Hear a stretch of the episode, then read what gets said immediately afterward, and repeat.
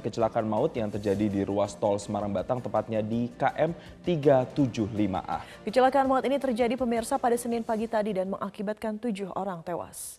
Dari total 14 orang penumpang, tujuh orang meninggal dunia di lokasi. Kecelakaan ini terjadi persis di depan kawasan industri terpadu Batang yang masuk di wilayah Kecamatan Gringsing. Kecelakaan maut ini melibatkan minibus high ace dengan truk trailer sekitar pukul 7.30 waktu Indonesia Barat. Sejumlah korban luka dibawa ke Rumah Sakit Islam Kendal untuk mendapatkan perawatan intensif. Dan saat ini proses olah TKP masih berlangsung dan lalu lintas di tol tersebut masih terhambat. Innalillahi wa inna e, baru saja kami berada di TKP kecelakaan menonjol di KM 375 wilayah Batang, jalur mengarah ke Solo, Jawa Timur.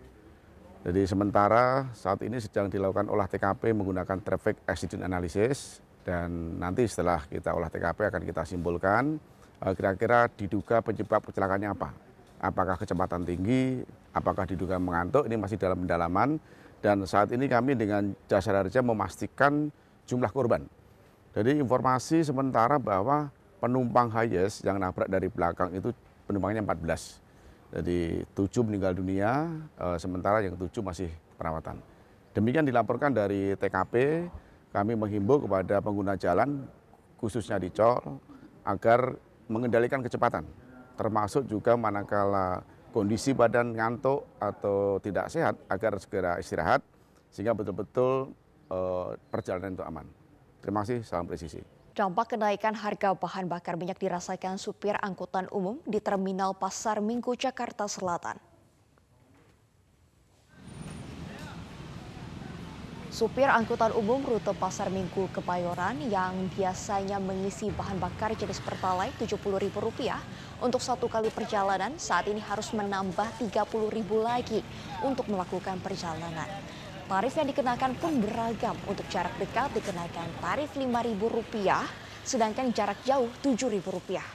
Salah satu supir anggota rute Pasar Minggu Kebayoran mengatakan, dalam kondisi seperti ini biasanya ada penumpang yang berinisiatif menaikkan tarifnya, tapi kadang ada juga yang tidak.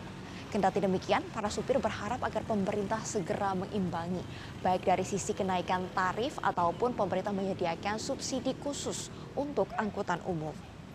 Tim Satuan Reserse Kriminal Polresta Sidoarjo berhasil menangkap dua pelaku penimbunan BBM bersubsidi. Modus pelaku adalah membeli BBM bersubsidi di sejumlah SPBU dengan memodifikasi tempat duduk mobil menjadi dua tangki berukuran besar yang mampu menampung satu ton BBM per tangkinya. Kasus ini bermula dari laporan masyarakat adanya mobil Isuzu Elf yang memborong pembelian biosolar melebihi kapasitas tangki kendaraan tersebut tim Satgas Penanganan Penyalahgunaan BBM dan LPG bersubsidi dari Satreskrim Polresta Sidoarjo kemudian melakukan pemantauan di sejumlah SPBU wilayah Sidoarjo Barat. Polisi yang melakukan pemeriksaan mendapati tempat duduk mobil tersebut ternyata sudah dimodifikasi. Di dalamnya ada dua tangki ukuran besar dengan kapasitas masing-masing satu ton. Polisi berhasil menangkap dua orang tersangka, yakni RAS, sopir, dan M. Kernet. Mekanisme pemindahan biosolar dari tangki mobil ke dalam tangki besar menggunakan pompa listrik. Mirsa, kenaikan harga BBM berimbas pada naiknya sejumlah bahan kebutuhan pokok di pasar. Seperti yang terjadi di Kabupaten Lebak, Banten, harga cabai, daging ayam hingga beras juga ikut naik. Sementara di Kediri, Jawa Timur, rata-rata kenaikan harga komoditas bahan pokok menyentuh angka 1.000 hingga 10.000 per kilogramnya. Kita lihat bersama informasinya pemirsa sejumlah bahan pangan dan bahan kebutuhan pokok di pasar tradisional Rangkas Bitung, Kabupaten Lebak, Banten ikut naik dua hari pasca kenaikan harga BBM. Kenaikan cukup signifikan ini terjadi pada harga cabai dan sayur mayur. Harga cabai merah keriting langsung melejit ke kisaran Rp100.000 per kilogram. Sedangkan harga bawang merah dan sayur mayur naik Rp1.000 sampai Rp3.000 per kilogramnya. Kenaikan juga terjadi pada harga ayam potong yang naik dari Rp32.000 menjadi Rp35.000 per kilogram. Begitu pula dengan harga beras, terigu, gula, dan sejumlah bahan pokok lain naik Rp1.500 hingga Rp2.000 per kilogram.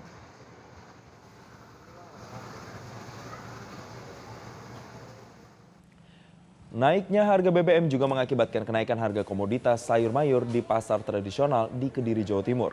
Rata-rata kenaikan harga komoditas bahan pokok menyentuh angka Rp1.000 hingga Rp10.000 per kilogramnya. Pedagang mengaku kenaikan terjadi akibat ongkos kirim bahan pokok naik imbas dari naiknya harga BBM. Kenaikan tertinggi terjadi di cabai rawit dan cabai merah, harganya mencapai Rp60.000 hingga Rp70.000 per kilogram atau naik Rp10.000 per kilogram. Naiknya harga sayur mayur dikeluhkan oleh ibu rumah tangga dan mereka kebingungan untuk mengatur belanja mereka karena harus berhemat dan terpaksa mengurangi pembelian agar semua kebutuhan bisa terbeli. Presiden Joko Widodo menerima kunjungan resmi Presiden Filipina Ferdinand Romualdez Marcos Jr. di Istana Kepresidenan Bogor, Jawa Barat pada Senin pagi. Kunjungan ini merupakan lawatan kenegaraan perdana bagi Marcos Jr. setelah memenangi pemilu dan dilantik sebagai kepala negara pada bulan Juni lalu. Setibanya di Komplek Istana Bogor, pria yang akrab disapa Bongbong Marcos itu disambut pasukan berkuda serta marching band yang kemudian mengiringi kendaraannya dari gerbang masuk hingga halaman depan istana. Ya, Presiden Joko Widodo kemudian menyambut kedatangan Bongbong Marcos dan mengajaknya ke lapangan untuk mengikuti upacara penyambutan. Pada kesempatan itu, Presiden Joko Widodo juga mengenakan kemeja batik dan celana hitam. Sementara Bongbong Marcos memakai setelan kemeja dan celana hitam. Upacara penyambutan diisi dengan memperdengarkan lagu kebangsaan Filipina disusul lagu kebangsaan Indonesia Raya. Pemirsa pembalap Ducati Francesco Banaya menjadi raja MotoGP San Marino 2022. Kemenangan di Misano membawa Banaya naik ke posisi dua klasemen sementara MotoGP. Banaya memenangi balapan sengit MotoGP San Marino yang berlangsung di sirkuit Misano World Circuit Marso Simoncelli pada minggu malam. Rider Ducati tersebut unggul 0,034 detik atas Enea Bastianini yang merebut posisi runner-up. Sementara posisi ketiga dihuni oleh Maverick Vinales. Sedangkan Luca Marini dan Fabio Quartararo masing-masing menempati urutan keempat dan kelima. Ini menjadi kemenangan keempat Francesco Banaya secara beruntun di MotoGP tahun 2022.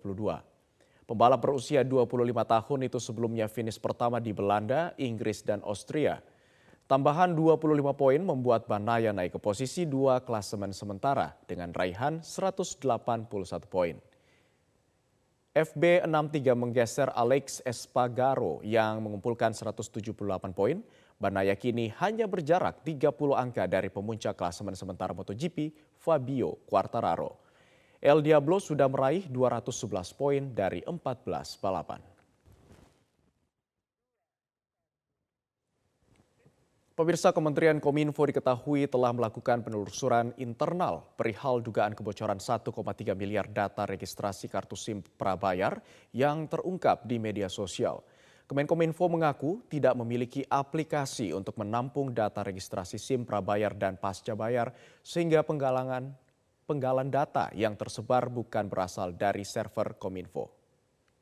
Dalam keterangan pers, Dirjen Aplikasi Informatika Kemenkominfo Samuel Abriani Pangerapan, setiap pengguna dan penyelenggara wajib untuk menjaga kerahasiaan data sehingga ketika terjadi kebocoran data bisa jadi bagian dari pelanggaran administratif yang harus segera diketahui dan ditutup.